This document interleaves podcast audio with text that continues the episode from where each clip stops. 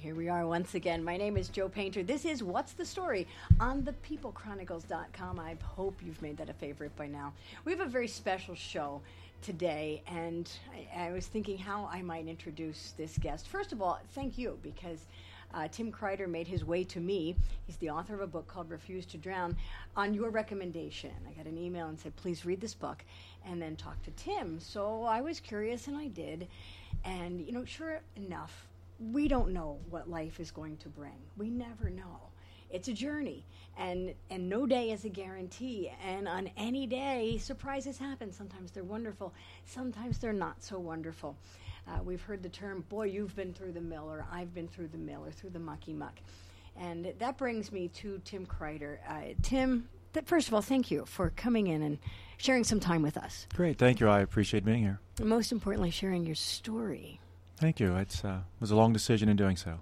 Is it fair to say that you know you're just going along in life and much of your life resonates with all of us? You're divorced, you have shared custody, uh, you're planning a wedding, and and that's that. You're you're going along, and then one day, and then one day.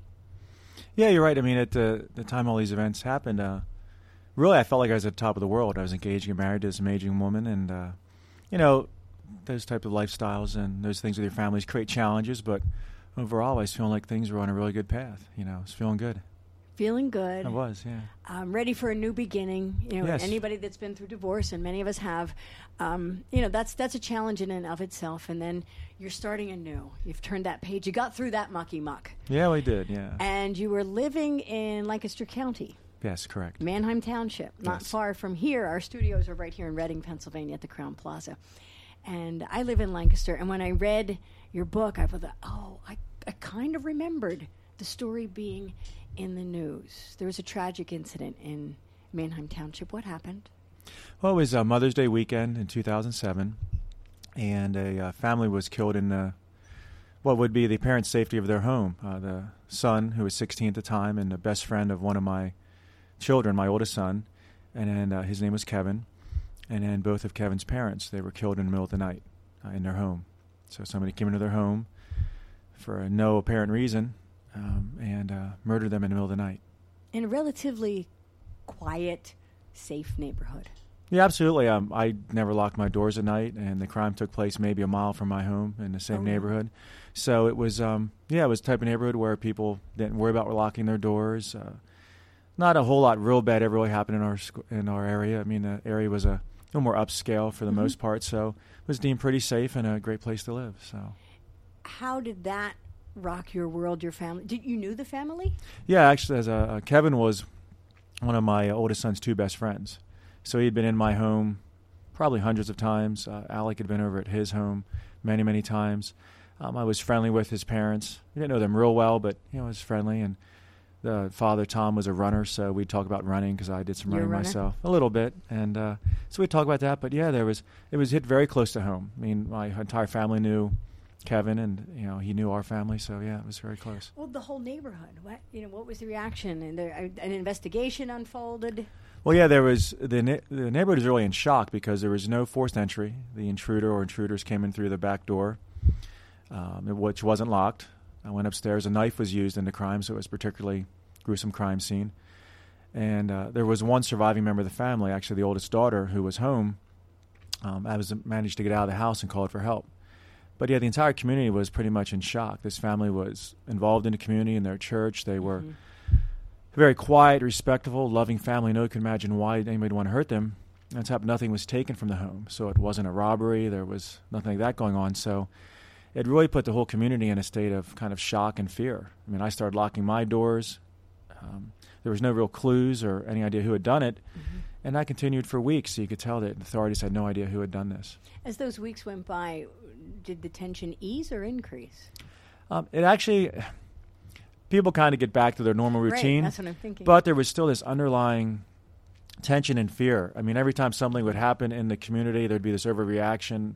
Uh, for example, there's a gentleman I don't think I even mentioned in the book, but was wandering around the neighborhoods looking in back windows, and all of a sudden it was all over the news that this might be the suspect in the murders. It turned out just some guy that was wandering around, not really doing it. Yeah, but the, the police were reacting in mass, and the community was in panic over it. And so, yeah, and the people I worked with, Um, they were frightened, would talk to me about it. You know, word got out, and people knew that I was close to the family, and they'd ask me, you know, any who did this, what's going on, and I was as clueless as everybody else. How were your children?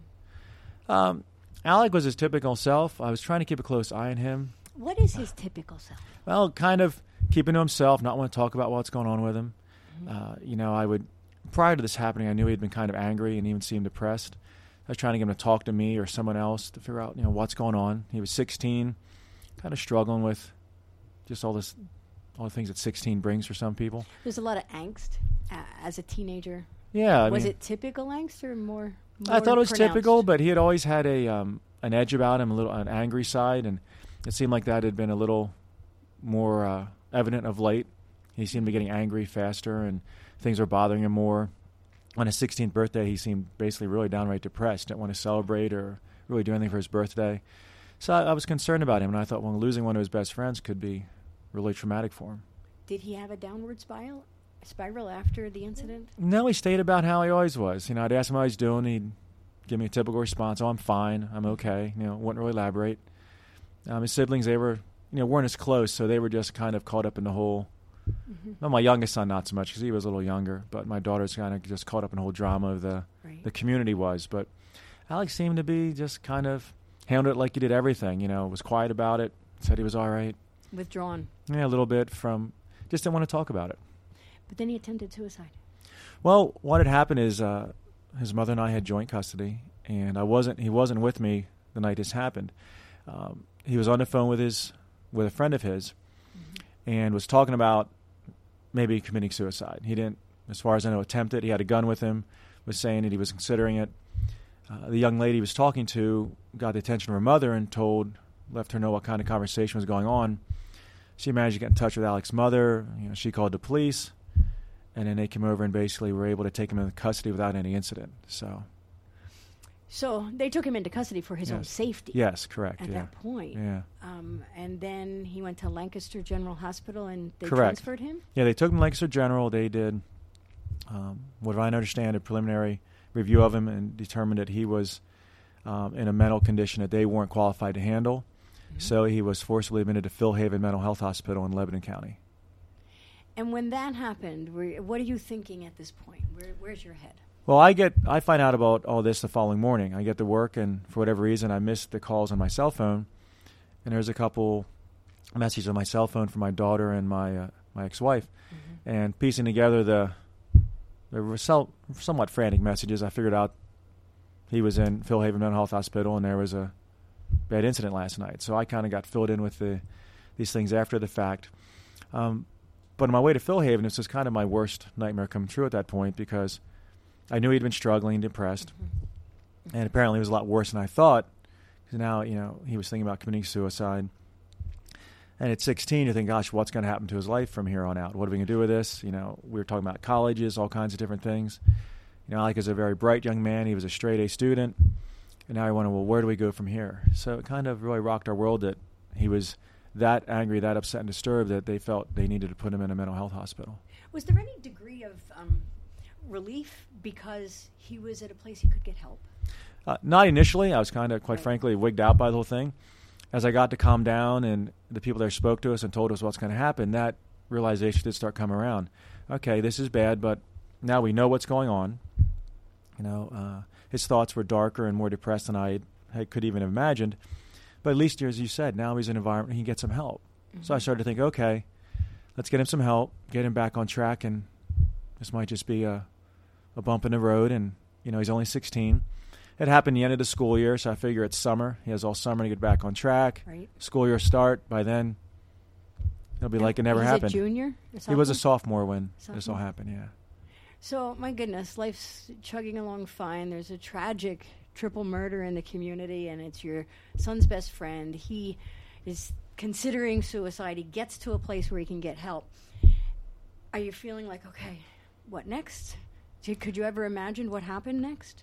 No, that wasn't really on my, my radar at that I point. Uh, yeah. What I was the first couple of days were really hard because he was in such an angry, depressed place, and he didn't want to be in Philhaven. He was on suicide watch, so somebody was beside him twenty four seven.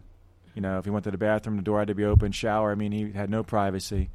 all that really, Alec is a really private kind of guy, so that really wigged him out. And he just hated being there. Didn't feel he should be there. Uh, but as the days went along, he seemed to be improving. His attitude got better. And we are getting to the point where we're actually talking about maybe he could be released and what the outpatient treatment would look like, things like that. So there was a good progression occurring. And then what happened? Well, we were in a um, family counseling session on a Tuesday night, and that was part of his regular treatment. And his mother and I wanted to discuss the person he was on the phone with the night he talked about committing suicide. He was actually on the phone with a young lady, and he had told us once he calmed down that he really loved this young lady and was really looking forward to getting out and taking up where they left off. Unfortunately, when we inquired with her and her uh, mother about how she felt, she didn't feel the same way. And it wasn't anything against Alec. She just didn't want a boyfriend in general. Right. She's a f- sophomore in high school. She was raised to not have a boyfriend in high school, just focus on school, enjoy being young, and that, that was good. Right. And as I tell folks, you know, all of us can remember that first crush probably, and it never works out or hardly ever works out, and it's always traumatic. And seeing he was already in a fragile state, we wanted to go over this with him while we were at Philhaven, try and deal with it, Mhm. and get that out of the way before he came home. So we were talking about when he might come home, what that would look like. And then we ventured into the subject of how this young lady felt. And I told him basically what I told you. And immediately he got really agitated. You could tell it upset him. He was looking at the floor, got, you know, really, um, just really uncomfortable. You could tell it really bothered him. And at the point he looked at his mother and I and waved his hand and said, um, I need to get out of here. And I asked him if he meant me or his mom or, or what he meant. And um, he just said, I need you guys to get out of here. So his mother and I left the room, and he stayed in with the counselor to speak for a while. And um, and how long it was after a little while, the door opens and the counselor has to come back in. And I could tell something had happened because she looked a little shaken and uh, a little less comfortable than before. Counselor. The did. counselor did, yeah. She looked kind of like upset, like something had going on. So uh, Alec's mother and I have a seat, and uh, the counselor comes in and sits down, and she looks at us and goes, Alec has something to tell you. And he looks right at me and goes, I killed Kevin and his parents. So, yeah, it's. I knew that. I read the book, Yeah. but to hear it Yeah, audibly. yeah. So he looks right at me and basically says that. So. Did you believe him? Did you think Um, it was in angst? Well, my first thought was, I can't believe it. He really did it. That was really honestly my first thought.